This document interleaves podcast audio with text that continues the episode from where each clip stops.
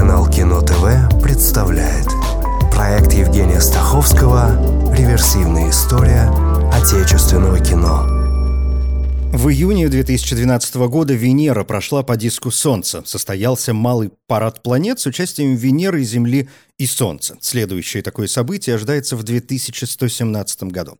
В конце октября образовался мощный ураган Сэнди, самый большой атлантический ураган за всю историю наблюдений. Он затронул Ямайку, Кубу, Багамские и Бермудские острова, Доминиканскую республику, Гаити, побережье Флориды и впоследствии северо-восток США и Восточную Канаду. По неизвестным науке причинам через 9 месяцев после урагана в пострадавших районах наблюдалось заметное повышение рождаемости. В декабре 2012 17 мир ожидал новый конец света связанный в первую очередь с завершением календаря майя. В декабре и правда завершался Бактун, период времени в мезоамериканском календаре длинного счета, но представители майя заявили, что никакие классические отчеты майя не предсказывают надвигающуюся гибель, а идея о том, что календарь длинного счета заканчивается в 2012 году, искажает историю и культуру майя. Тем не менее, ожидание конца света повлияло в том числе и на культуру. Ну вот, например, Роланд Эммерих вдохновил вдохновившись, показал еще в 2009 году фильм «Катастрофу 2012» и вот теперь, пожалуй, кино. Год 2012. Ни один отечественный фильм не попал в десятку лучших по сборам по итогам года. Ну и правда, с «Мстителями», первой частью «Хоббита» и «Последней темного рыцаря» конкурировать трудно. Впрочем, есть фильмы, которые в течение года добирались до первого места в прокате в разные месяцы, и это олиповатая российско-украинская комедия режиссера Мариуса Вайсберга «Ржевский против Наполеона», поданный к 8 марта киноальманах «Мамы», сразу нескольких режиссеров, 8 новелл с эпилогом, в картине снялись почти все, от Петра Федорова и Ивана Добронравова до до Нины Руслановой и Ильи Ахиджаковой. Такая попытка создать главный фильм Международного женского дня. Третий натужный шедевр «Джунгли» Александра Войтинского. После довольно удачной для режиссера Войтинского «Черной молнии» и участия в первой части «Елок» «Джунгли» выглядят недоразумением.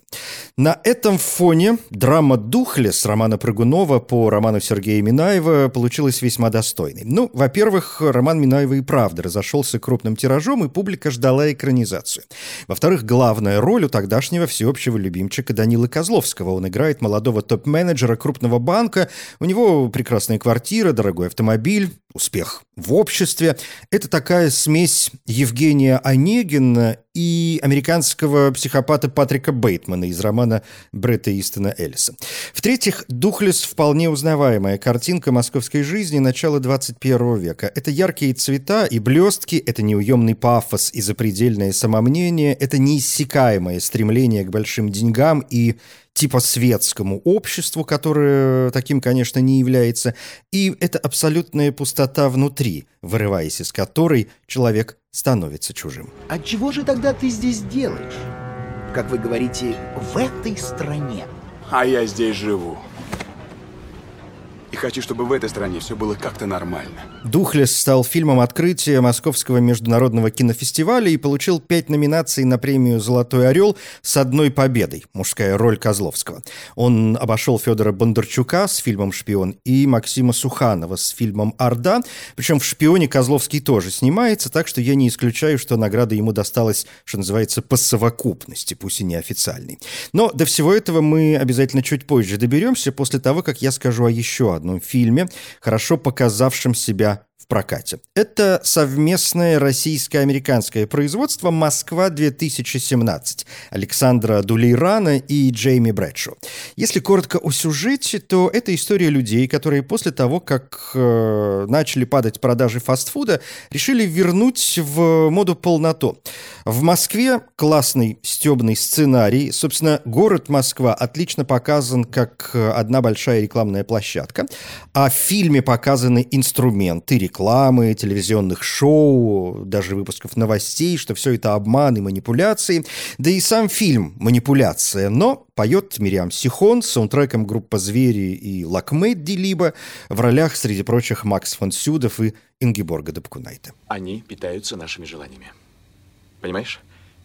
Ты хочешь чего-нибудь, и она, эта, эта тварь, растет из тебя, она растет. Понимаешь, они возбуждают в нас все новые желания, которые невозможно насытить. Они вышли из-под контроля, но ведь у человека не так много желаний, чтобы тратить их на этих тварей. Теперь к Московскому кинофестивалю, в том числе продолжая московскую тему. В основной программе три фильма. «Гольфстрим под айсбергом», «Последняя сказка Риты» и «Орда». «Гольфстрим» Евгения Пашкевича совместное с Латвией. Производство – фильм о первой жене Адама Лилит, которая так же, как и он, была создана из глины, но ушла от Адама после того, как он не признал ее подобной себе.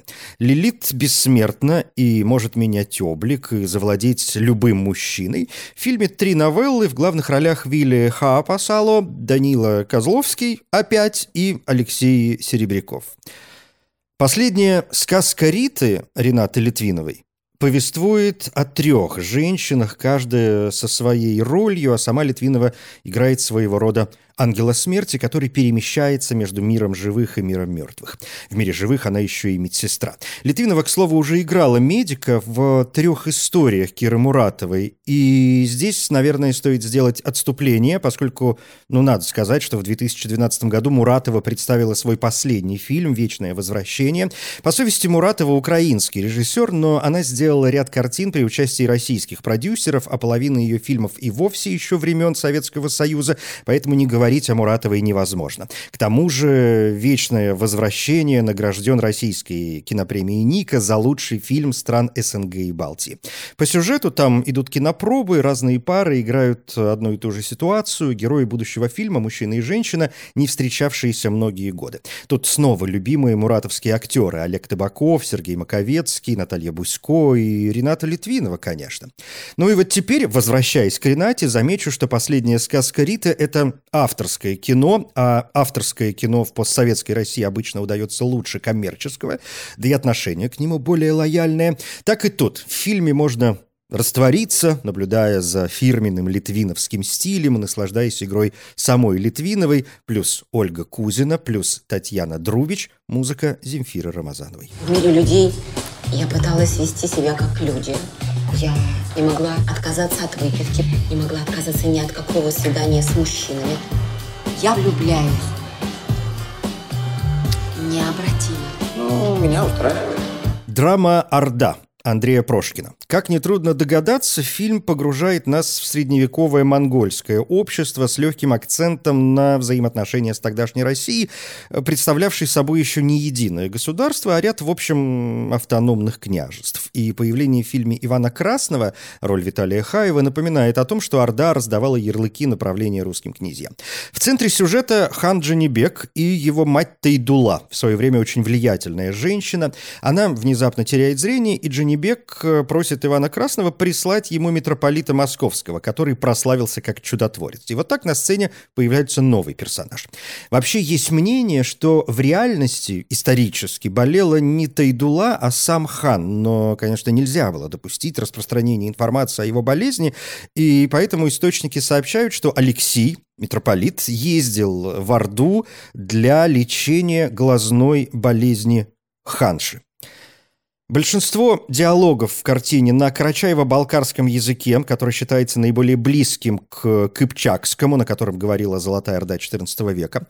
Фильм Андрея Прошкина – сильное кино с действительно историческим, национальным или даже наднациональным колоритом. Блестящие роли Максима Суханова, собственно, Алексей и Розы Хайрулиной, Тайдула. Костюмы, дизайн, постановка – все мирового уровня. Прошкин получил приз ММКФ за лучшую режиссуру, Хайрулина за лучшую женскую роль. А ты все еще ему служишь, Тимер? А что делать? Недавно был Узбек, потом Тенебек, сейчас Джанибек. Кто скоро будет, не знаю. Бердибек? Бердибек будет. И кто из них лучше? Моя покойная бабушка. Потому что молчит и не гоняет людей на край земли. Орда стала и триумфатором премии «Золотой орел» и «Ника». 5 и 7 побед соответственно. Но Нику за лучший игровой фильм получил «Фауст» Александра Сакурова, и о нем в главе, посвященной 2011 году, именно тогда прошла премьера «Фауста» на Римском фестивале. А лучшим фильмом по версии «Орла» стал «Белый тигр» Карена Шахназарова. Военно-фантастическое кино, где танкист после сильного ранения начинает слышать танки. Ну, то есть натурально понимать их язык.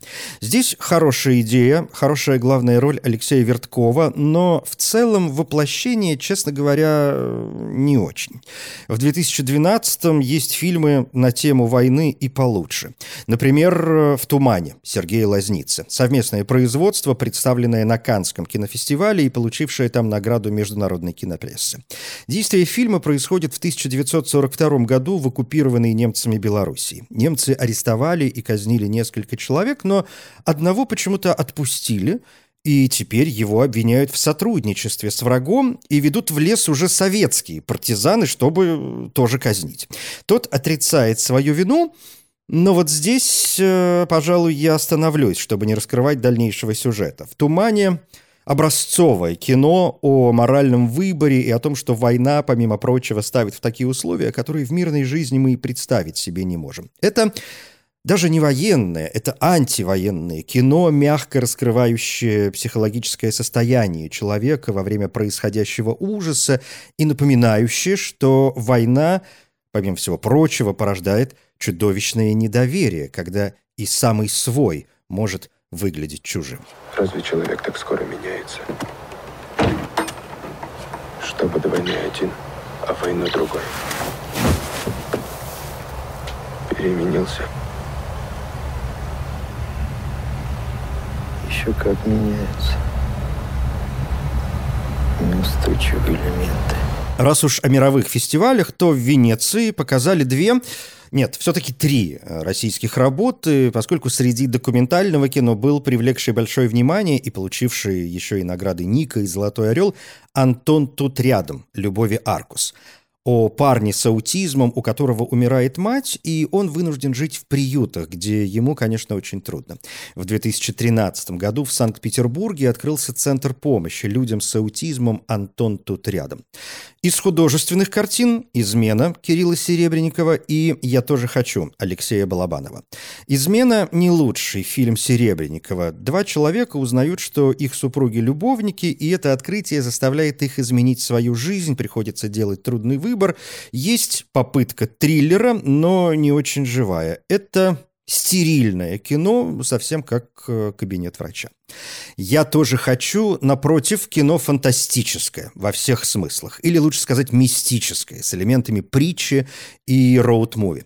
Несколько человек в одной машине отправляются на поиски колокольни счастья, которая забирает людей, чтобы сделать их счастливыми. Но забирает не всех, и каждый человек в машине верит, что выберут именно его.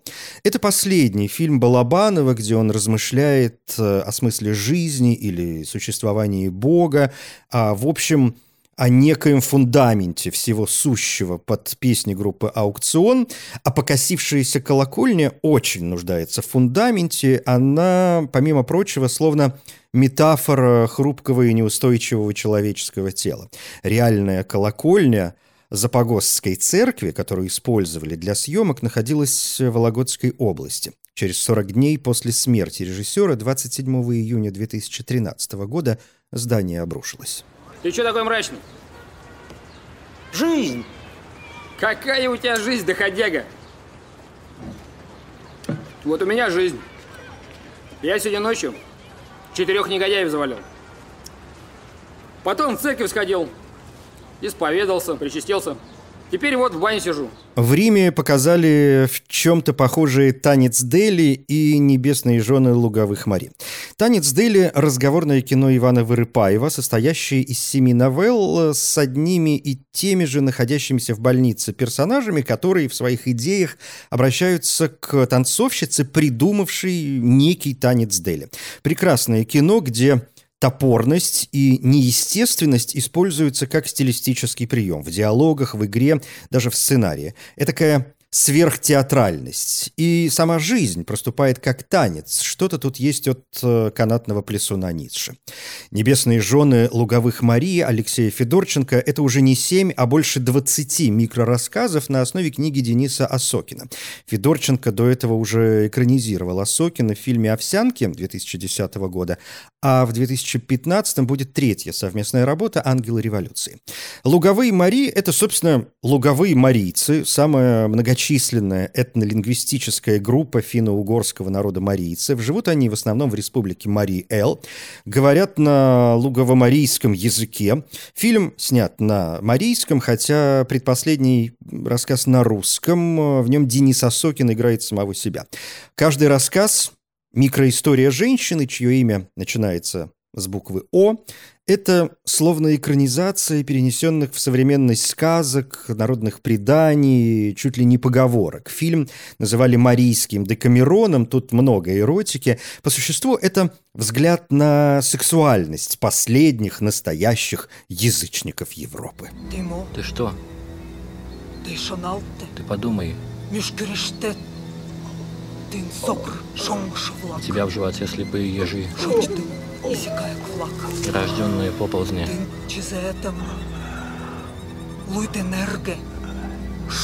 Твою грудь сосут куницы и барсуки.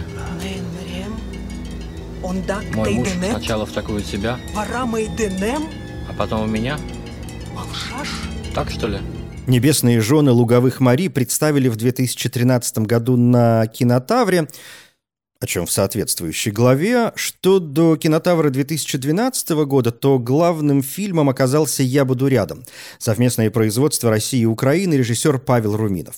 История о девушке, которая неизлечимо заболевает, а у нее маленький сын, и она решает сама найти ему новых родителей. Прекрасная роль Марии Шалаевой, э, эмоционально довольно тяжелый фильм, и таких картин на «Кинотавре» в 2012 было немало. Конвой Алексея Мизгирева, например, об э, армейском капитане, которому приказано найти и вернуть э, в часть двух дезертиров. Конвой из серии фильмов, где буквально нет живого места, как и в первом фильме Мизгирева «Кремень». И конвой и «Кремень» смело могут идти в связке. Азамат Нигманов за роль одного из дезертиров получил приз за лучшую мужскую роль. Приз за лучшую женскую досталось дуэту Анны Михалковой и Яны Трояновой в картине Авдотьи Смирновой «Ко-ко-ко» об отношениях случайно познакомившихся Лизы из петербургской интеллигенции и грубоватой провинциалки Вики. Это столкновение двух культур – местами очень смешное столкновение, если бы не такое грустное, можно рассматривать как э, внутренний конфликт одного человека, где мирятся и борются две противоположности. Приз за лучший дебют – фильм «Дочь» режиссеры Александр Касаткин и Наталья Назарова. Тоже непростая картина, в которой даже с жанром трудно определиться. По сюжету в провинциальном городке кто-то убивает э, молодых девушек, и вот это выглядящее простой завязка совсем не приводит нас к детективу. Расследование где-то в стороне, и фильм не об этом. Триллер, ну, может быть, с большой натяжкой. Для триллера фильм слишком тягучий. Остановимся на семейной драме с преступлениями и сильными моральными противоречиями. Одна из убитых – дочь священника. Понимаете, к чему это ведет? Так что фильм «Дочь» скорее к преступлению и наказанию. Тварь ли я дрожащая или право имею? Ну и вопрос избранности. Комплекс Бога, прочая психиатричка. Мне кажется, что если бы такое кино сняли где-нибудь в Дании или в Германии, все интеллектуалы с ума сошли от счастья, потому что, ну, правда, тут э, хорошо прямо все. Руки от нее убери! А ей плохо, ей в больнице Сейчас все нормально будет, это тебе плохо. Давай руки от нее, давай, давай, давай, давай. Что там такое есть вообще? Так, она же Сейчас все нормально будет. Руки убери от давай. Пойдем посмотрим, что это за турист Давай, давай, давай, все, все, давай. Эй, слышь, тебе что, больше всех надо, что ли, а? Нормально все. Ребят, такие же, посмотрите, совсем плохо. Да нормально все с ней будет, ты не переживай. Давай, давай, вали отсюда, давай. Среди прочих картин, показанных на кинотавре, я бы отметил э, «Я тебя не люблю» фильм «Сторис» о девушке, живущей в маленьком городке и снимающей свою жизнь на видео. Она встречается сразу с двумя парнями и, видимо, должна будет выбрать. Что-то подобное позже будет снимать Янге. А вообще вот такие видеодневники одно время были страшно популярны. Своего рода э, видео Live Journal. Их даже, я помню, крутили по телевизору где-то ближе к ночи. Разные люди снимали себя и что-то там рассказывали. И если бы мне нужно было выбрать главную тему отечественного кино 2012 года, то я бы назвал его годом псевдодока. Подглядывающие камеры, найденные пленки и вообще э, будто случайной съемки. Такой победивший Ларс фон Триер, только не Ларс и не фон Триер. На том же кинотавре в этой манере снят фильм «Пока ночь не разлучит» Бориса Хлебникова, основанный на подслушанных в ресторане историях. И «За Маркса» Светланы Басковой о ситуации на заводе, когда рабочие, недовольные сокращениями и понижением зарплаты, основывают независимый профсоюз. Понятно, что добром это не кончится. За Маркса начинается как очередной псевдодок, но дальше все более-менее художественно. Я абсолютно согласен с Белинским. Действительно, народу нашему нужно чувство собственного достоинства. Да, время было переломное. И вот э, поднимется народ, пойдет вперед или останется безграмотным и будет думать и терпеть это все. Не, я про Белинского ничего не знаю. Серьезное внимание с разными фестивалями и наградами привлек фильм «Искупление» Александра Прошкина. Большое послевоенное кино о жизни людей, не вполне понимающих друг друга. В центре взаимоотношения матери и дочери. Мать э, подворовывает в милицейской столовой, чтобы прокормить дочь и двух э, скрывающихся от властей людей, а дочь, узнав о том, где мать берет продукты, стучит на нее в милицию. Прекрасно на фестивалях показала себе и комедийная драма Михаила Сигала «Рассказы». Рукопись молодого писателя попадает в издательство и начинает влиять на жизнь каждого, кто прочитает хотя бы одну страницу. В фильме рассказываются четыре истории из этой рукописи, одна другой забавней.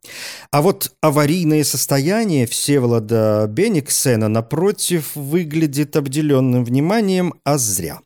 Тут тоже несколько историй, казалось бы, разрозненных, но они сматываются в итоге в один клубок. Первая рассказывает о семейной паре, которая после застолья у друзей, весьма подвыпив, садится в свою машину, и эта поездка заканчивается совсем нехорошо, и довольно непредсказуемо.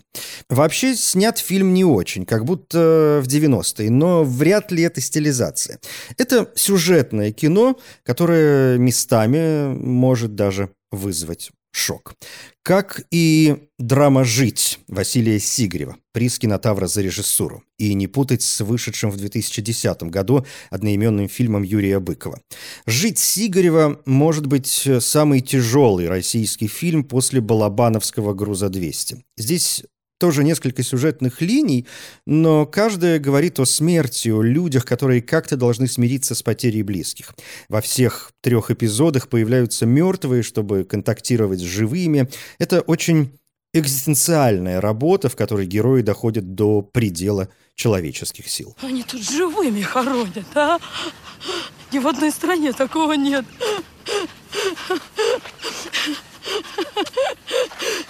Чем кололи девок, а? Мужики, ну сделайте что-нибудь, истерика! Кололи чем? А? Лицо он еще посекли. Я сразу поняла. Маргарин давали. Подкупили всех. Главное, живыми хоронят. А? Хоть бы хны, а? На фестивале «Окно в Европу» победил хоррор «Шоппинг-тур» Михаила Брашинского. Плюс спецприз жюри за лучшую женскую роль Татьяне Колгановой. Плюс приз гильдии киноведов и кинокритиков. Шопинг-тур – еще один экспонат э, в стиле псевдодок, подглядывающая камера, найденная пленка, home -видео. Сюжет для режиссера биографичен. Когда ему было 17 лет, у него умер отец, и мать, чтобы как-то переключиться, повезла его в путешествие. Ну, правда, не в Финляндию. В фильме же мать с сыном-подростком едут в Финляндию на автобусе, и сын снимает то, что происходит вокруг, на камеру смартфона. В автобусе полно туристов, мать с сыном постоянно не то чтобы сильно ссорятся, но и не в идиллии. Что понятно, учитывая причину поездки и трудный возраст парня, они приезжают в Финляндию, и там-то и начинается.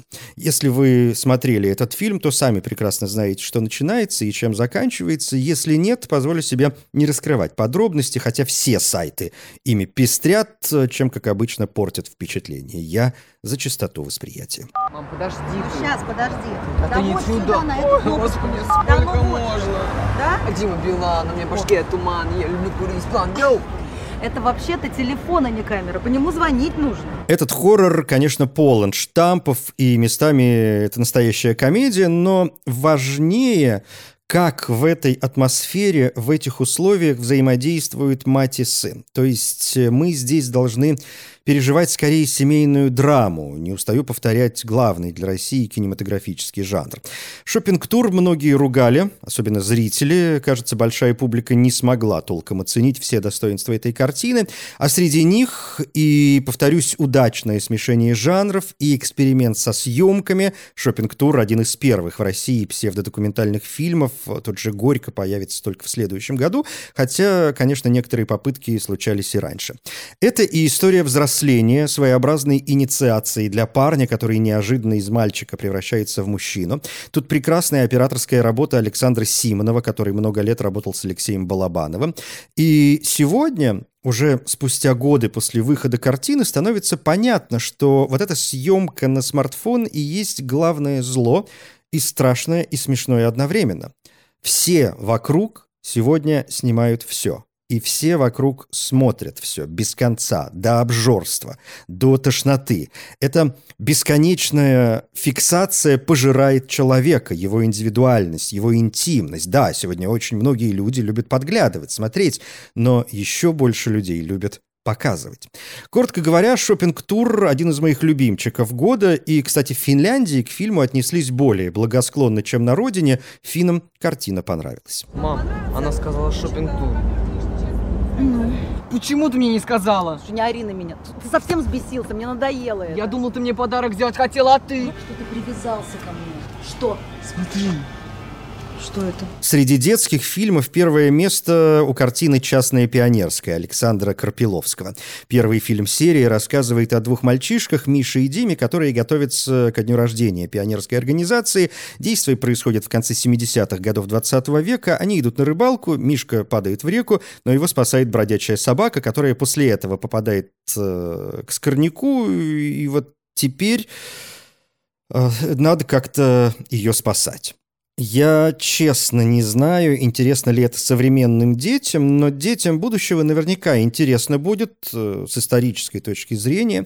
Мне было ужасно интересно, вспоминая и детские и советские фильмы «От дружка до гостя из будущего». «Частная пионерская» — весьма правдивая, детская, добрая история, хотя в отличие от советских фильмов, этот э, все же антисоветский, и страна, в которую хочется вернуться, это, конечно, детство, а не Советский Союз. Сегодня химик с Волжанином играет. Пол города соберется, мужики в палатках все пиво раскупят. Сечешь? Бутылки с тобой собирать будем. Вот смотри, 12 копеек за штуку. Тара есть? Есть. Бежи! Это нам где-то 50 бутылок. 2012 год трудно представить без э, романтической комедии «Атомный Иван» о физиках и лириках. Иван, молодой ученый-физик, занимается атомной энергией, а у него девушка, которая вдруг решает прекратить эти отношения. «Атомный Иван» скорее театральное, чем атомное кино с блестящими актерскими решениями Григория Добрыгина, Юлии Снегирь, Марины Голуб, Екатерины Васильевой. Без альманаха «Любовь с акцентом» Ризо Гигинеишвили. Тут э, Кикабидзе танцует с Брегвадзе, поет Катамадзе. Короче, такое home -видео про прекрасную Грузию.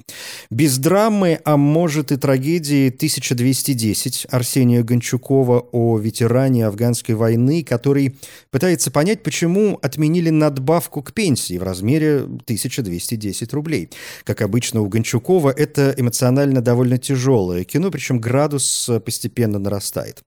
Без тоже, в общем, трагедии «Дирижер», Павла Лунгина, где, собственно, дирижер отправляется со своим оркестром в Иерусалим, чтобы исполнить ораторию Баха «Страсти по Матфею», но вряд ли эти гастроли можно назвать удачными. Номинация на Нику за лучший игровой фильм и женскую роль Инги Оболдиной.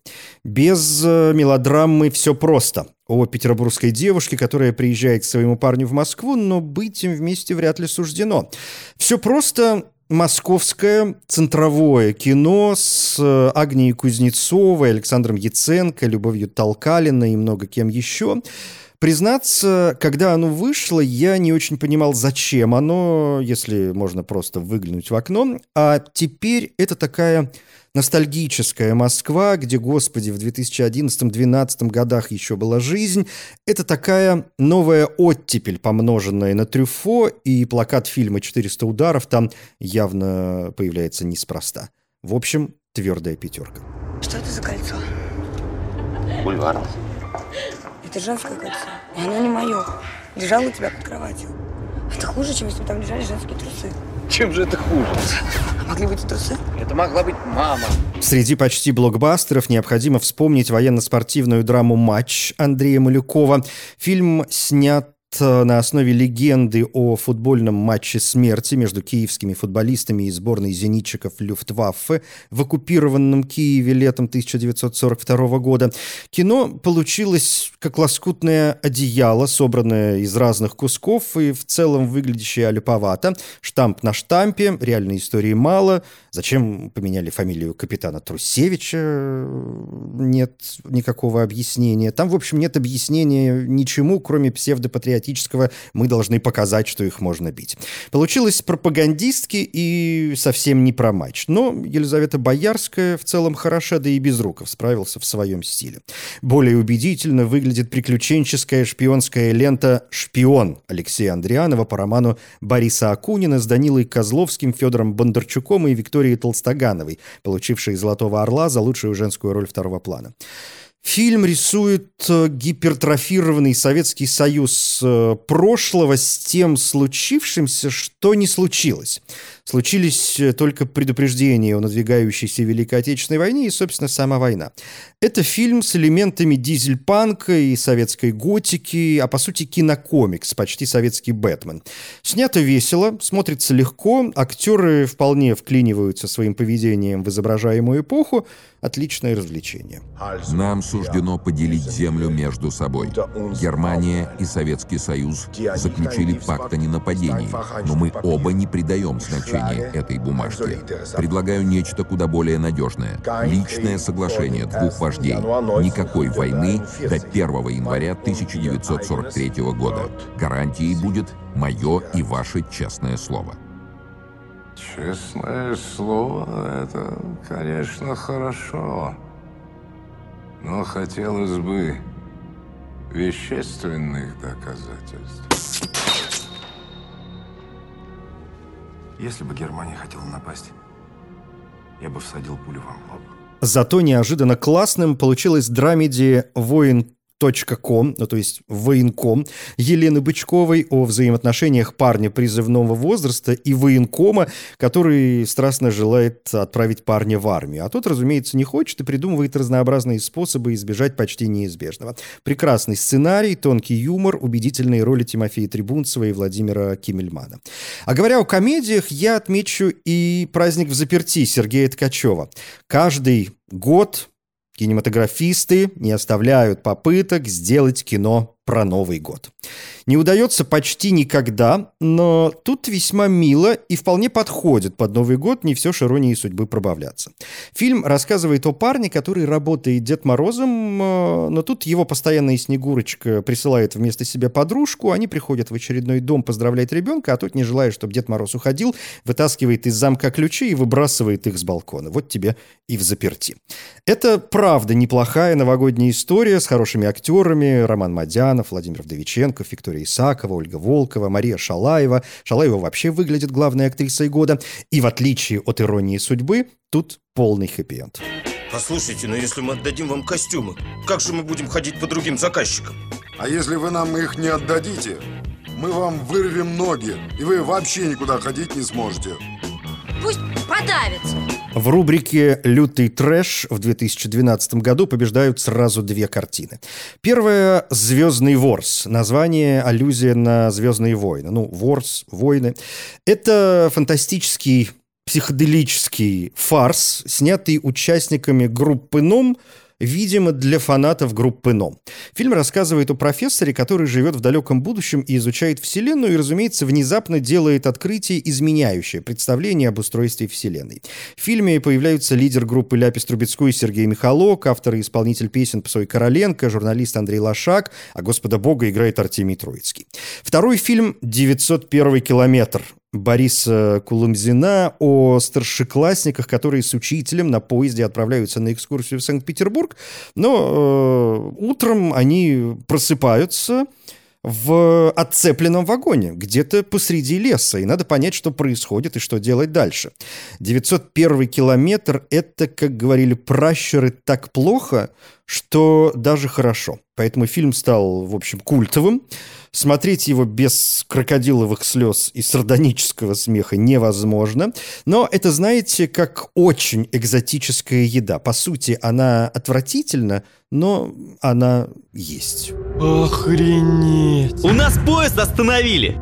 Я ухожу, а вагонов нет! Это был 2012 год и очередная попытка полюбить отечественное кино. Хочется верить, что она хоть немного удалась. Я Евгений Стаховский. Спасибо. Реверсивная история отечественного кино.